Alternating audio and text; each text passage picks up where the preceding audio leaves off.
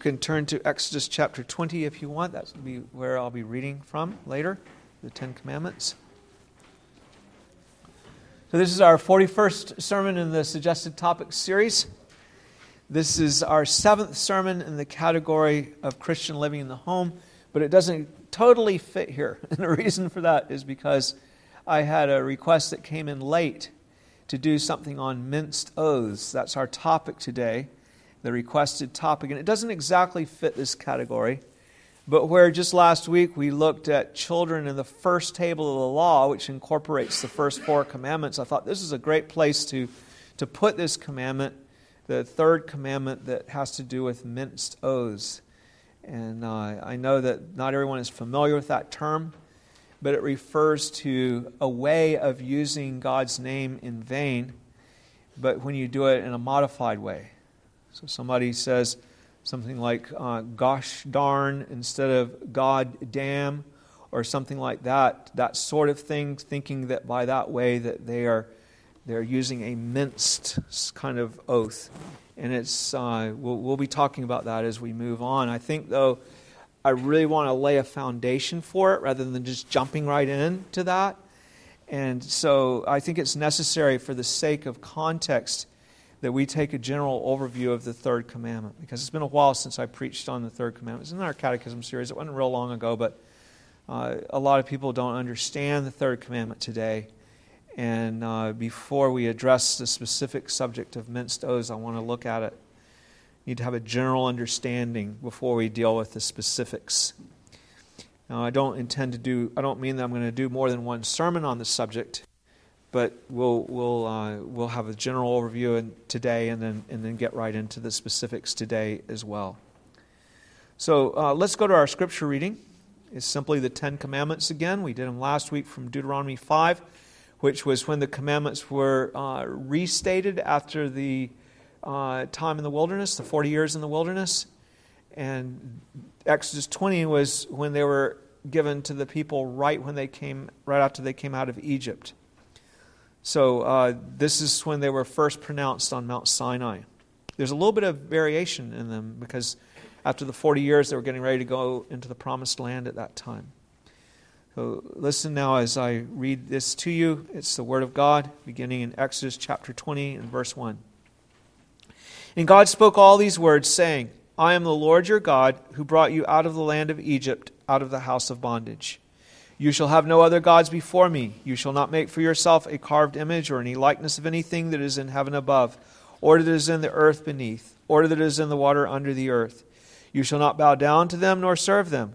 For I, the Lord your God, am a jealous God, visiting the iniquity of the fathers on the children to the third and fourth generations of those who hate me, but showing mercy to thousands, to those who love me and keep my commandments.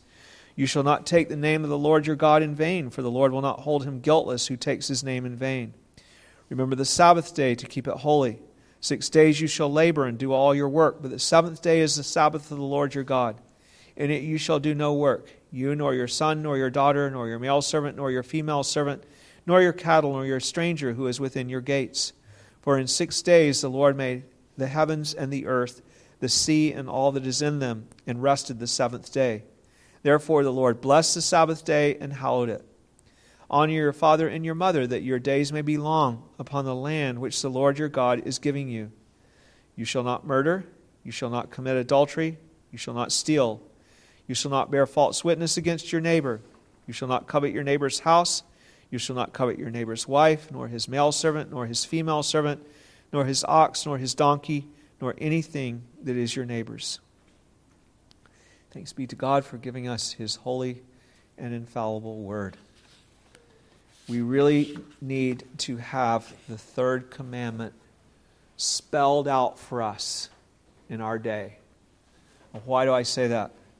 I want to remind you, as I pointed out last week, that God gave his commandments to his church at this early time in the church's history, you know, way back uh, 2,000 years before Christ came, or, or 1,500 years before Christ came, sorry uh, it is time um, after he had redeemed us from Egypt to be his people. And it was a very gracious thing for him to give us the commandments because sin made us muddle headed about what it looks like to please God. We're all confused about what is God's will and how do we please God. So the Ten Commandments clarify for us what obedience looks like. What is it that we're what does it look like to obey God? In different periods of history, we tend to emphasize certain moral ob- obligations and ignore other ones. Having them written out helps us to have them all before us so that we won't um, so that we won't ignore one and hold to another. And ours is a day when one of the commandments that we're especially muddle headed about is the third commandment. That's one that people just do not really understand. They don't see why it's important. It's just like, okay, what, what is this thing about taking God's name in vain? What is this talking about? We don't see the vital importance of this commandment the way we should. So we have it here as a witness to us. It stands there to kind of haunt us and say, okay, this is something we need to think about. Most people think that the third commandment is only talking about using curse words and that that's really not all that big a deal anyway. That's the way most people really think of it. They are wrong on both counts. Taking God's name in vain refers to a lot more than saying curse words, but it includes curse words, and saying curse words is a serious thing before God. So we're wrong on both of those counts.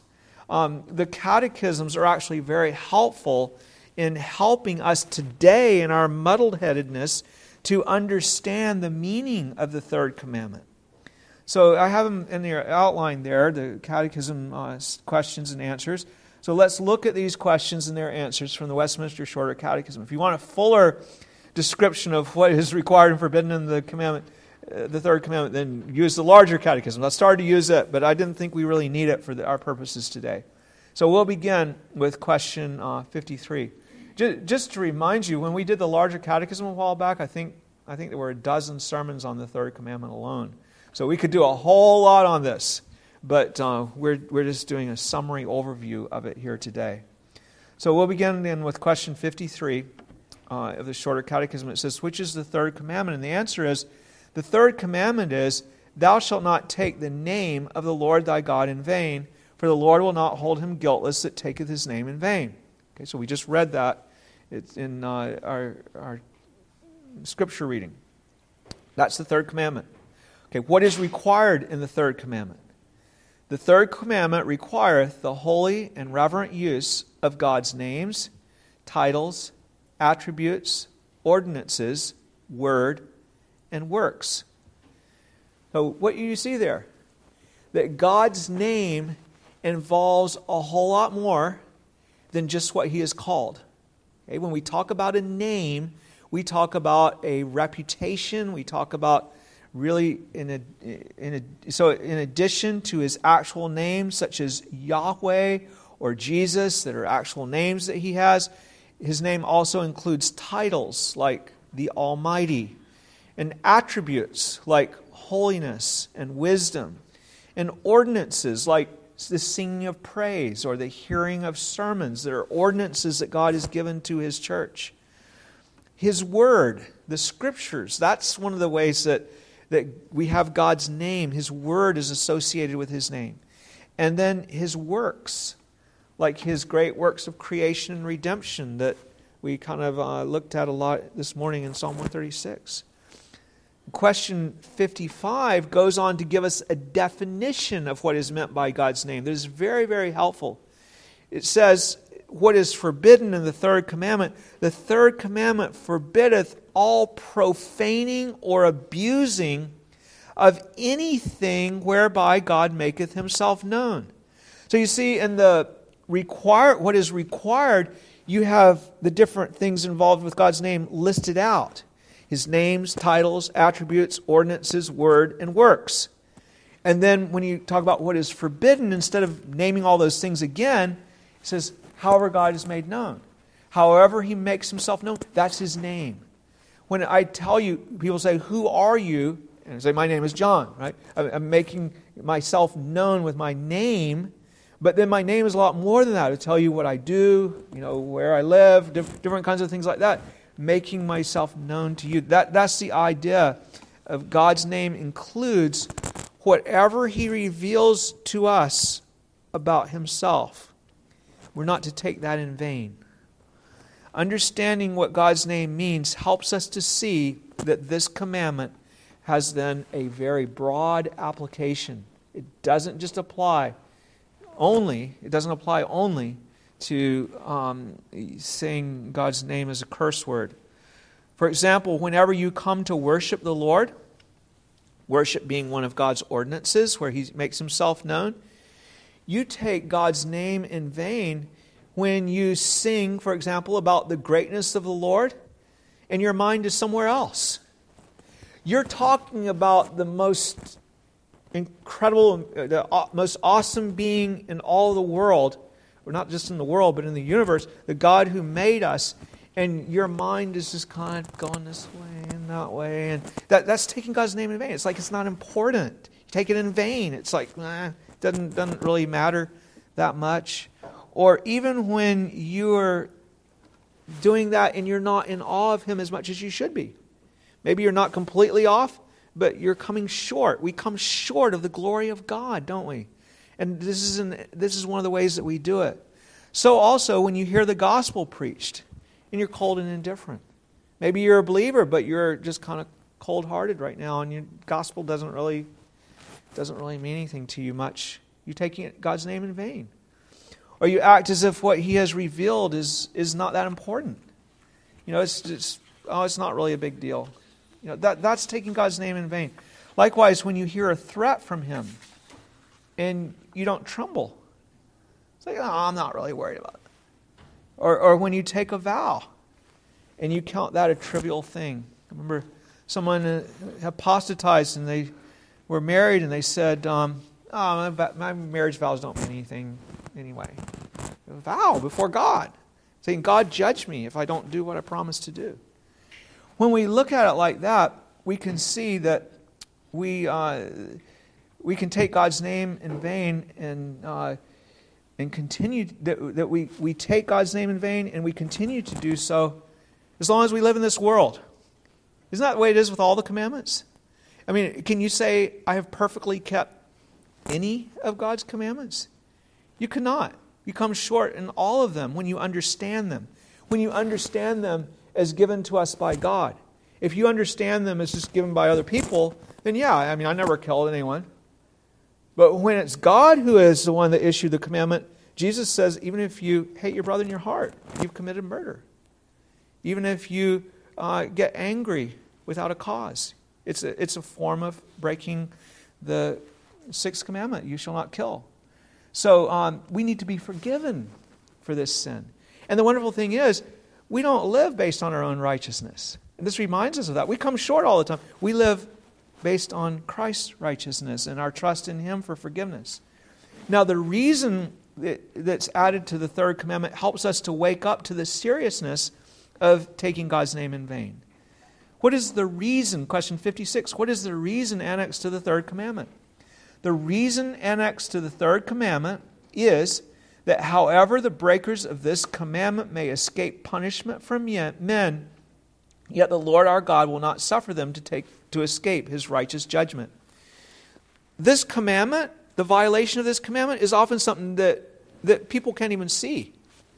And so it, sometimes you can, but sometimes you can't even see when somebody is violating it. And that means that only God sees. So people think, oh, well, you know, it's not a big deal. Nothing will happen. I can get away with this. And he says, No. You know, God will, God will deal with this sin. Uh, people, people think it's not a big deal to misuse God's name. So he's insisting that if you don't repent of this sin, God will deal with you. You may be chastened for it in this life, or even in the world to come. You may find that you don't even know the Lord, that you are only playing games, because if you take the revelation of the gospel in vain and you really don't take it to heart, you're taking it in vain, aren't you? So it's, it's a very serious thing. Brothers and sisters, we simply do not esteem God as we ought. And that's why our society has such a hard time today with this commandment, not of recognizing its place. You might say that we take the third commandment in vain. we take the, the commandment that says, don't take God's name in vain, in vain. uh, we, we, we look at him and all that he is associated with, all that's associated with God, far too lightly. When the prophets and apostles saw his glory, do you remember what happened to them? Think about the Apostle John or Isaiah, the, one of the most holy prophets that ever lived. He fell on his face as a desperate man. Woe is me, I am undone. I'm a man of unclean lips, and I dwell in the midst of a people of unclean. That was Isaiah, the holy prophet. That was his testimony when he saw the glory of God. He didn't, he didn't take God's name in vain when it was revealed to him that way. Nobody else would either. On the day of judgment, when God shows up, nobody's going to take his name in vain then. They will not be able to because God's majesty will overwhelm them with awe.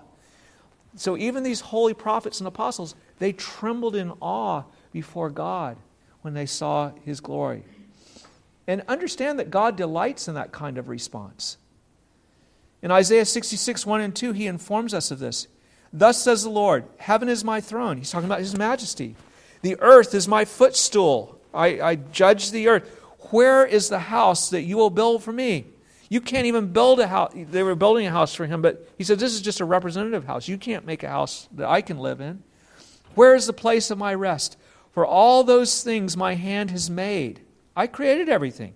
And all those things exist, says the Lord. But on this one will I look. On the person that builds a great house for God and says, Look, God, I made you a great house. Aren't you impressed with the house I made for you? No. Who does God look at? On him who is poor and of a contrite spirit and who trembles at my word. Someone who sees the majesty of God and trembles before him. Did Jesus not say the same thing? In the Sermon on the Mount. How did he begin the Sermon on the Mount? He said, Blessed are the poor in spirit. Not the proud one that says, God, I've got it all together. Look at me. I'm so righteous before you. You should be really impressed to have me on your team. No. It's the one that says, Lord, woe is me. I am undone. I need your grace. I'm here for your salvation. I'm here for your redemption. I don't have anywhere else to go. You have the words of eternal life. Blessed are the poor in spirit. Matthew 5 3. In Leviticus 10, we're told what happened to Aaron's sons, Nadab and Abihu, when they were serving as priests and they took it upon themselves to carelessly offer fire on the altar for the sacrifices and things. There was supposed to be fire, but they used the wrong kind of fire, fire that God had not authorized, burning in incense, perhaps that was not the incense that God had told, spelled out that they were to use. They said, Oh, it doesn't matter. Won't matter. It did matter. What happened? Leviticus 10, 1 through 3. Then Nadab and Abihu, the sons of Aaron, each took his censer and put fire in it, put incense on it, and offered profane fire. Okay, it was common, profane means common fire. It wasn't the holy fire that God appointed, it was a profane fire, just an ordinary kind of incense or something before the Lord, which he had not commanded them. That's why it was profane. It was not, it was not what God, the holy fire he commanded. So fire went out from the Lord and devoured them, and they died before the Lord. And Moses said to Aaron, This is what the Lord spoke, saying, By those who come near me, I must be regarded as holy, before all the people, I must be glorified. God often did that at the beginning of new things to show the standard. And then after that, they did things that were much worse than profane fire, and God didn't always deal with them right away. You know, He let it go on. But in the initial stages, they'd just been consecrated as priests, they were just starting out, He said, No, this is my standard. This is where the line is. This is the sort of thing that we in our particular day do not understand. We read this and it's like, what? What did, why did God do that? We simply don't see how glorious a thing it is for God to be holy. We don't like for God to be holy. And you see, it should be something that, that we learn to delight in. Ours is a day when we want to bring God down to our level and say, there's no reason to be in awe before him. He's just like us. He's just a buddy. You know, we can come to God and do whatever we want. It doesn't matter. You know, yeah, he's got some commandments, but he won't care. You know, it doesn't matter. We, we think he is like us. That's the reason that we don't stand in awe of him, that we don't regard him as worthy of our worship and obedience. We think his forgiveness is an obligation on his part. Well, of course God would forgive me. I mean, after all, I'm a pretty good person and He should forgive me if I do something wrong. No, we, we, we don't see it the way it is, is a remarkable display of His mercy. That's what forgiveness is. He's, he's giving us forgiveness that we don't deserve in any way. We, we don't deserve, mercy is something you don't deserve, not something you do deserve. So the prohibition against profaning God's name is lost on us. It doesn't make sense. What profaning? What, why, what does that matter? What, what are you talking about? To profane a thing, what is that? It's to take something holy or sacred and make it ordinary. It is our tendency, today especially, to treat everything the same. We don't have respect for old people. We don't, you know, people crowd in front of an old person and not think anything about it, or they'll go uh, like making loud noise when uh, people, adults are speaking to one another. Children will, will do this, or people just don't, don't care about, you know, there's, there's not a respect, there's not regard to, for anything or anyone, including God, as someone that should be respected or someone that is a, a higher place than another. We want everything to be common, everything to be ordinary. Let me see if I can illustrate this to you in ways that we can see that, yeah, that's right. You know, it's not right. Okay, we're like a two year old with a blowtorch.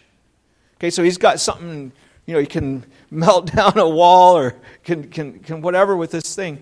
And that two year old has no sense of, he takes it in vain. He doesn't realize what he's got there in his hand. He doesn't respect that the torch can hurt him. That if he does it to his dog, it can kill his dog. That he can set his fire, house on fire. Heard about a guy that tried to clean snow off of his deck with a blowtorch and set his house on fire. You know, was, he didn't respect what he was using. It was like he, he took it in vain. It was, not, it was not something that mattered. The child perceives no difference between the blowtorch and a powerful flashlight. You know, it's just something that he can play with, won't hurt anybody. It's all the same to him. That's the way we are if we don't regard God as a holy judge. You know, God, God is dangerous. He's not someone that you can mess around with and trifle with. There's a respect that needs to be there. Another illustration we're like a woman that finds a, a precious Persian rug worth millions of dollars. Maybe she finds it in a relative's house, a rich relative, and says, Oh, this rug, I, I could use this uh, uh, as a floor mat, you know. We need something between the house and the barn, you know, so that people can wipe their shoes on when, when they come out. She has no idea that this is a, a rug that is not to be put down as a floor mat to, to wipe manure off your feet um, when you come from the barn. As far as she can tell, though, it's just a floor mat. You could, if we use the word holy to explain what we, it's like that mat is holy. It, it, it's set apart from other mats and she, I mean, or other rugs. And she looks at it just as a, a common rug. She profanes it by using it as a floor mat when it should be used in a very different way. She takes what is special and she treats it as if it's just like everything else.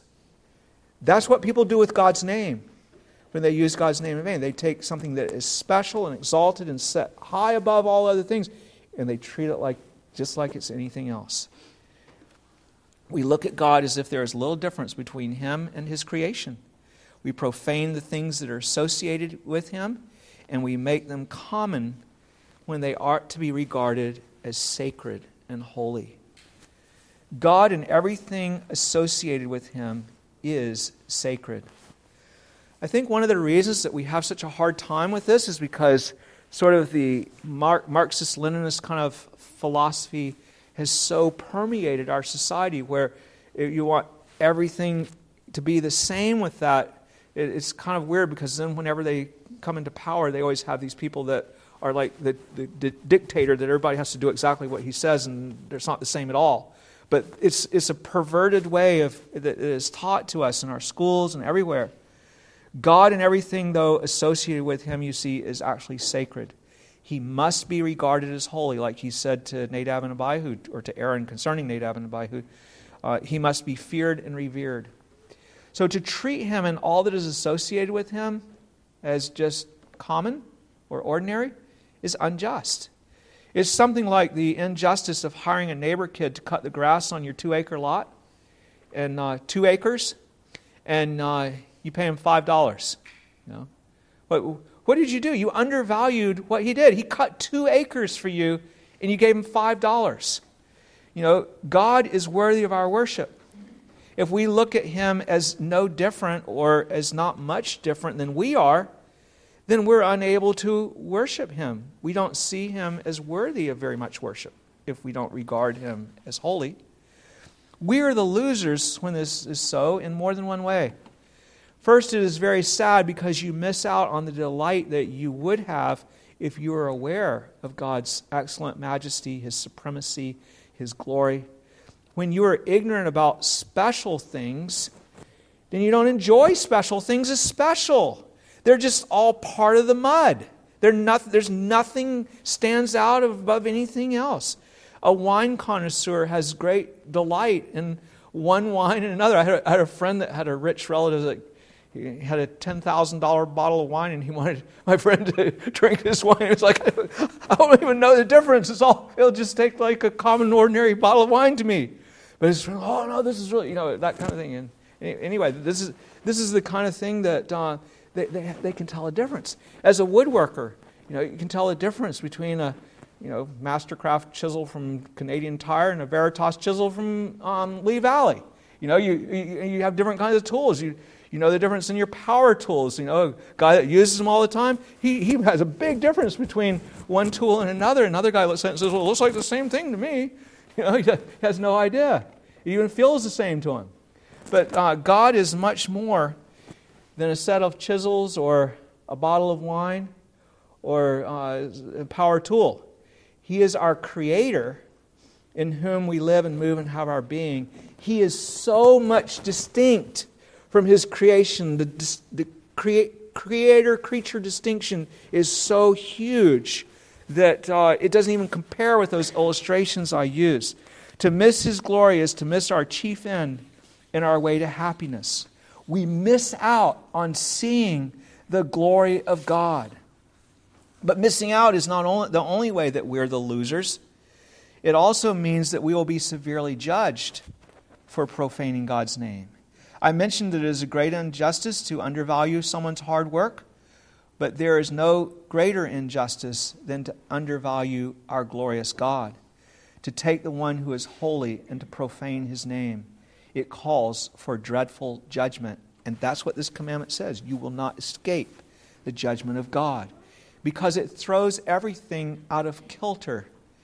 If we don't regard God as God, then we're completely missing the whole of everything. We, we're, we're, we're, we got everything wrong. Everything is a distortion, a lie, blasphemy. It's absolute, it absolutely must be rectified. And things won't be rectified until we get to glory.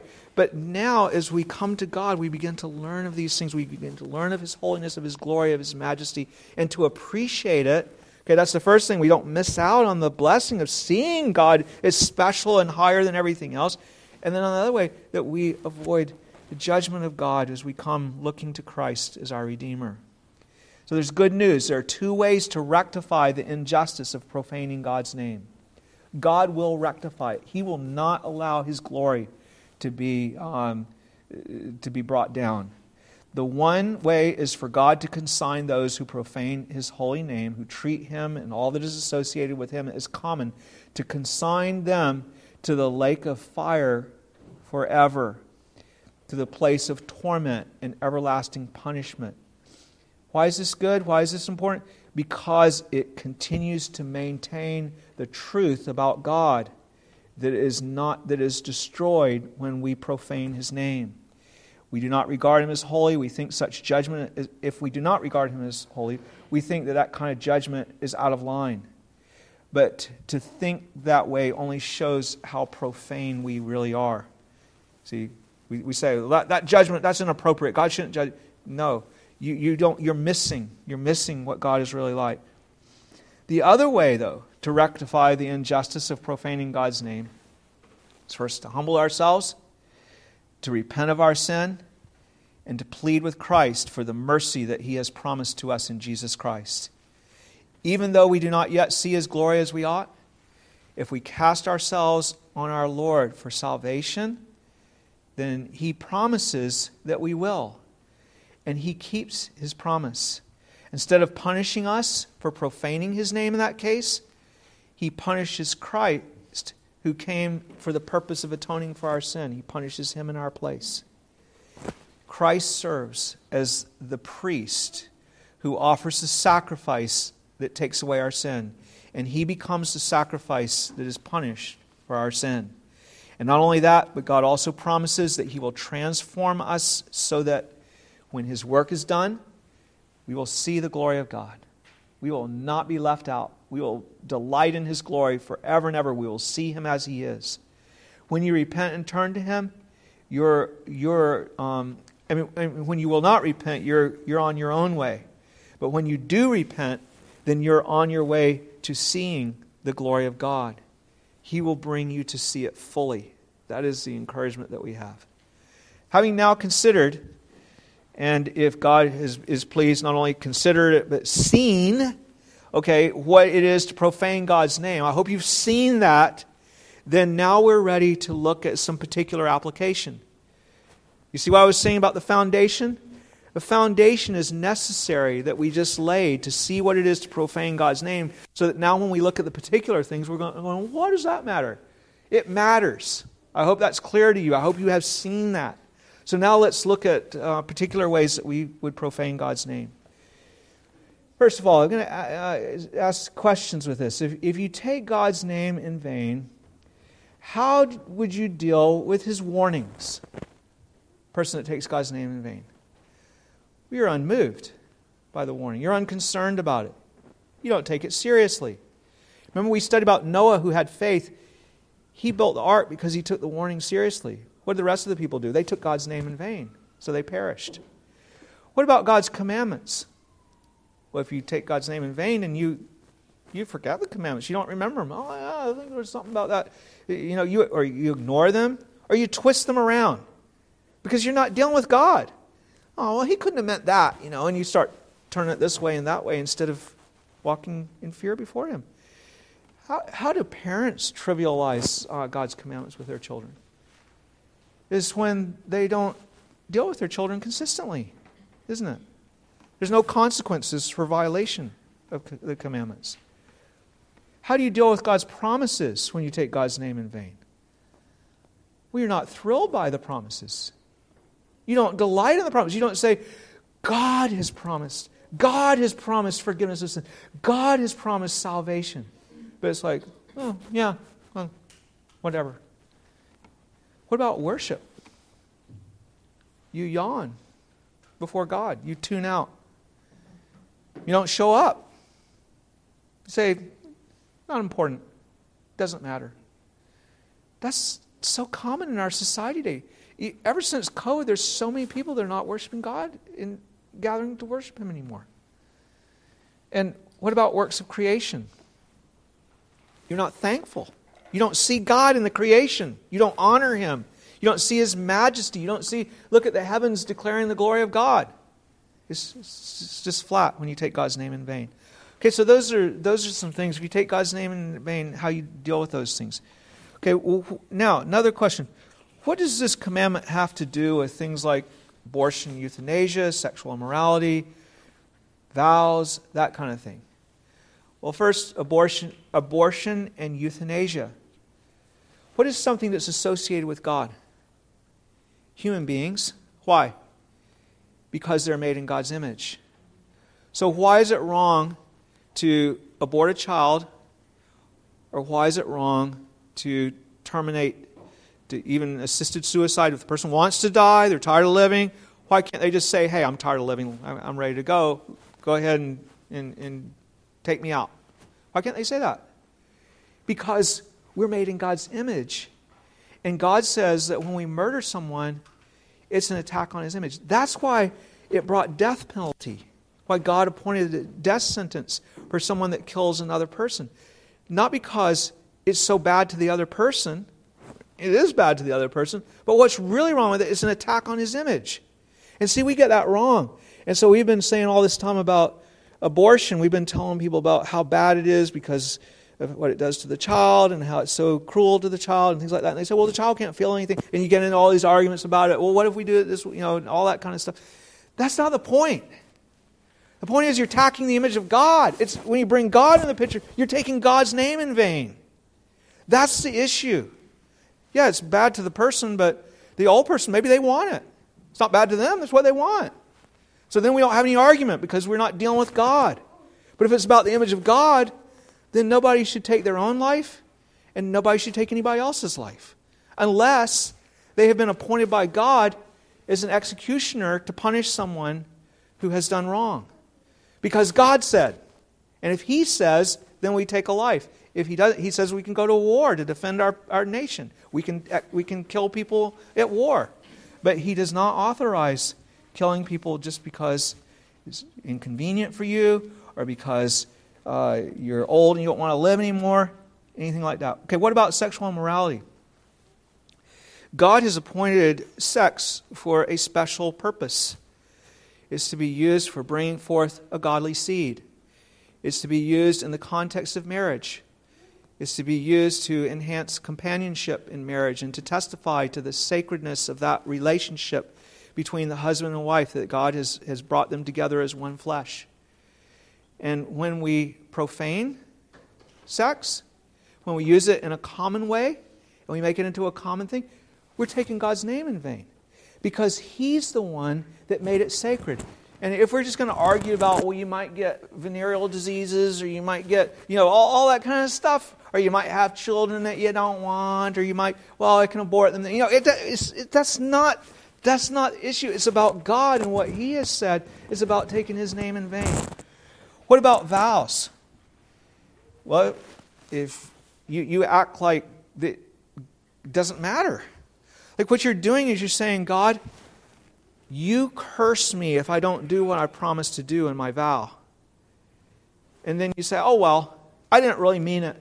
What? You didn't you said before God to curse you if you didn't do what you, you it's, it's a solemn vow before God. You take his name in vain. Okay, moving on to our next heading. What about the use of profane speech? What are you doing when you curse someone or something? You are trivializing something that is associated with God. God is the only one who curses and blesses. And you're just throwing it around a curse because you hit your finger with a hammer or something. So you're cursing as if you can curse the situation that's happened, as if you're God, and as if it's not a big deal for God to curse or, or, or to not curse. Or cursing at the guy that cut you off in traffic. Who do you think you are? You were inconvenienced, and so you're going to curse someone? You're going to consign them to, to judgment because they displeased you?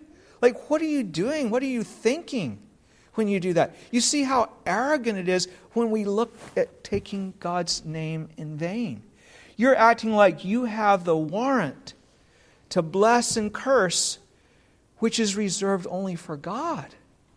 Now, we can pronounce God's curse on something. We can do that. Like Paul did that sometimes. Cursed is anyone that preaches another gospel, right? Because God said.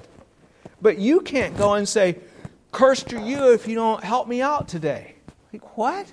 You can't, you can't do that. You can't curse someone for cutting you off in traffic. What, what are you doing? What are you doing when you talk in a trashy or, or cheap way about sex. You're acting like this sacred gift that comes from God is something that's cheap and something that is trivial. And it's not. You're treating something holy like a common thing. Okay, well, question is it okay to use God's name or curse words to enhance your speech? Either one. Is it profane to say, oh my God, as an exclamation, as so many people do. Yet, it, yes, it is profane to say, oh my God. His name should not be used to show how excited you are about whatever situation. God is holy.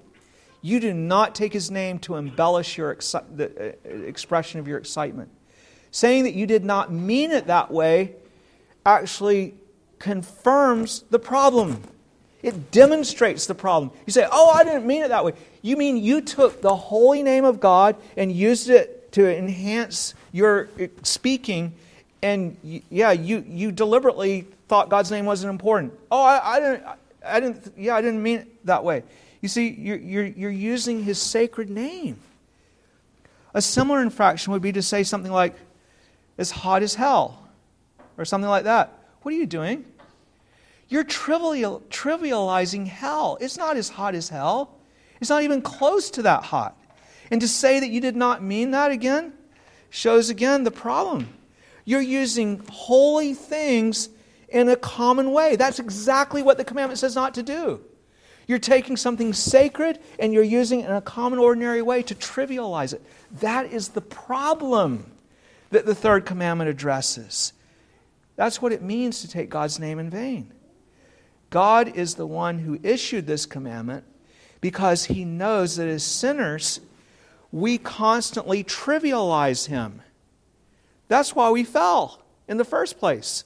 We trivialize God, his warnings, his commandments, all of these things, his authority, we trivialize, and that's how we fell. That's what's wrong with us.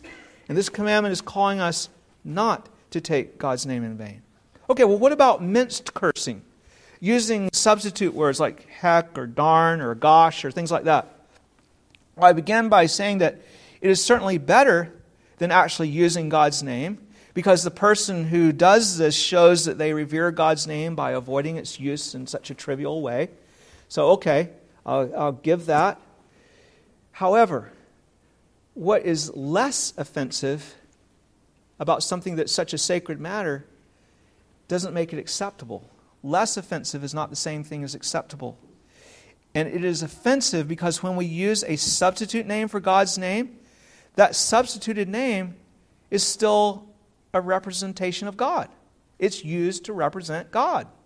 Gosh, whatever that we might use, we're still denouncing a person or what has happened with a curse, with our darns or, or whatever other words we might use. Jesus dealt with a similar problem when he spoke about swearing in Matthew 5 33 through 37. Now, before I go into that explanation, though, let me just say when we're dealing with other people, we have to be um, we have to be gentle and we have to lead people to understand the truth. As I've attempted to do today, we start out by explaining to people what a big deal it is to, to take things of God and make them common. And then we can begin to talk about the application. If we just go in, a lot of times there may be a Christian that uses minced oaths and things like I was just talking about, and you know they're they're thinking that it's okay. And so we don't go in with our guns blazing and, and blasting people away. We perhaps we ourselves did that, and uh, you know we, we go to to minister and to encourage people because we want to see God's name used in a right way. We want to use it in a right way. We want other people to know that it should be used in the right way. We want we want to change the situation that our society is in and that the church is in today, where God's name is profaned all the time. We want to change that and the only way to bring change is to, is to minister to people, you know, gently. And, and we, we have to be gentle because, as I said, who doesn't violate this third commandment? Every time I worship, I violate this commandment because I don't honor God with the glory that is due to his name. And, and, am I okay with that? Well, one way I'm not okay, but another way I am because I know that God is merciful and he forgives me. It doesn't mean that I say, well, it doesn't matter because he's merciful and forgives me. It does matter. And I know that I want to grow and I want to change.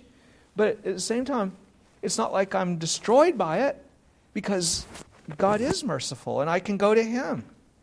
Now, Jesus dealt then with this thing of minced oaths that we're talking about with the similar problem when he spoke about swearing in Matthew 5 33 through 37. We looked at that already when I read the passage. Some of the Jews had taken to using substitute for God's name to swear by. They would swear by heaven or swear by their own head or something like that.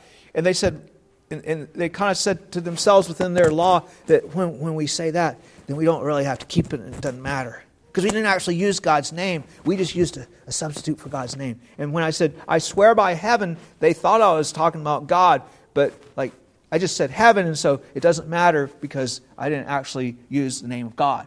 The Jews were doing that, kind of, and Jesus said, no. like this, this has to stop. This is not right. Jesus told them that they should not swear at all in trivial matters, but should live honestly so that that kind of swearing was not needed. The only reason you have to embellish your promises with an oath is because you're not reliable. I mean, that's true even with solemn vows that we take, like for marriage and things like that. If we were just completely honest people and everything, and we wouldn't need to embellish with, we wouldn't need to have a, vows. But God has given us vows for things that are really important before Him, so that we take, you say, okay, I really mean this. You know, till death do us part. You know, I take you to be my wife till death do us part. That, that we, I really mean this. I, I, I, I call God to bear witness to what I'm saying that I'm telling the truth. We, we do it, you see, in that way. But when you have to do it because, like I mentioned before, you know, you, you didn't show up to work for the three times that you said you were going to come, you say, Oh, I swear, I'll really come this time. You swear? Like, what are you swearing by? You know, that's, that's not appropriate. Jesus argued that that kind of swearing is sinful. So if you're going to swear, it needs to be in a very solemn way recognizing that only God can judge the truth of what you're saying. He told them that whatever is more than the plain speaking comes of sin. So you see how that you can't just change the words and say, well, I didn't really use God's name, if, because you're still, what you're doing is still associated with God. And it represents Him. So it's not a good kind of substitution. I hope that helps you to understand the importance of exercising care about the way that we speak and the way that we use God's name. It's troubling to see so many Christians today who have so little regard for God's name. Because what does that mean? It means that they have little regard for God. They will not go unpunished. It may be that they don't even know God in a saving way, but God will deal with them. If they're His children, He'll deal with them and He'll bring them to repentance at last. Let, let me conclude with some blessings that will come when we do obey this commandment. God says, verse we read before, Isaiah 66 2, But on this one will I look, on him who is poor and of a contrite spirit, and who trembles at my word. And also mentioned Jesus saying, Blessed are the poor in spirit. So, what will you have if you regard this commandment? No one keeps it perfectly, but if you regard this commandment, you live unto this commandment as a standard that God has given us, you will have God's blessing and God's grace. You will know Him as you treat Him as holy, you will see His holiness. That's one of the reasons we don't know God, because we don't recognize Him as holy. So then nothing is very big deal. Forgiveness isn't a big deal. Obedience isn't a very good deal, big deal. Worship is not a big deal. How we speak is not a big, nothing is a big deal. But when you, if you keep this commandment, you know God as He is, and you see His beauty, His holiness. You will be able to help others. That will be another blessing.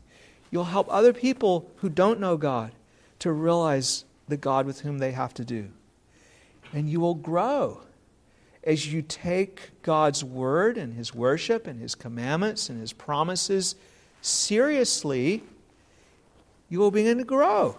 You'll grow in your obedience, you'll grow in your walk, you'll grow in your knowledge of God, your comfort in the promises of God, all of these things. Yeah, you'll have joy and comfort because you'll recognize that his promises are true, that they really mean something. And really, you know, ultimately, you'll be saved.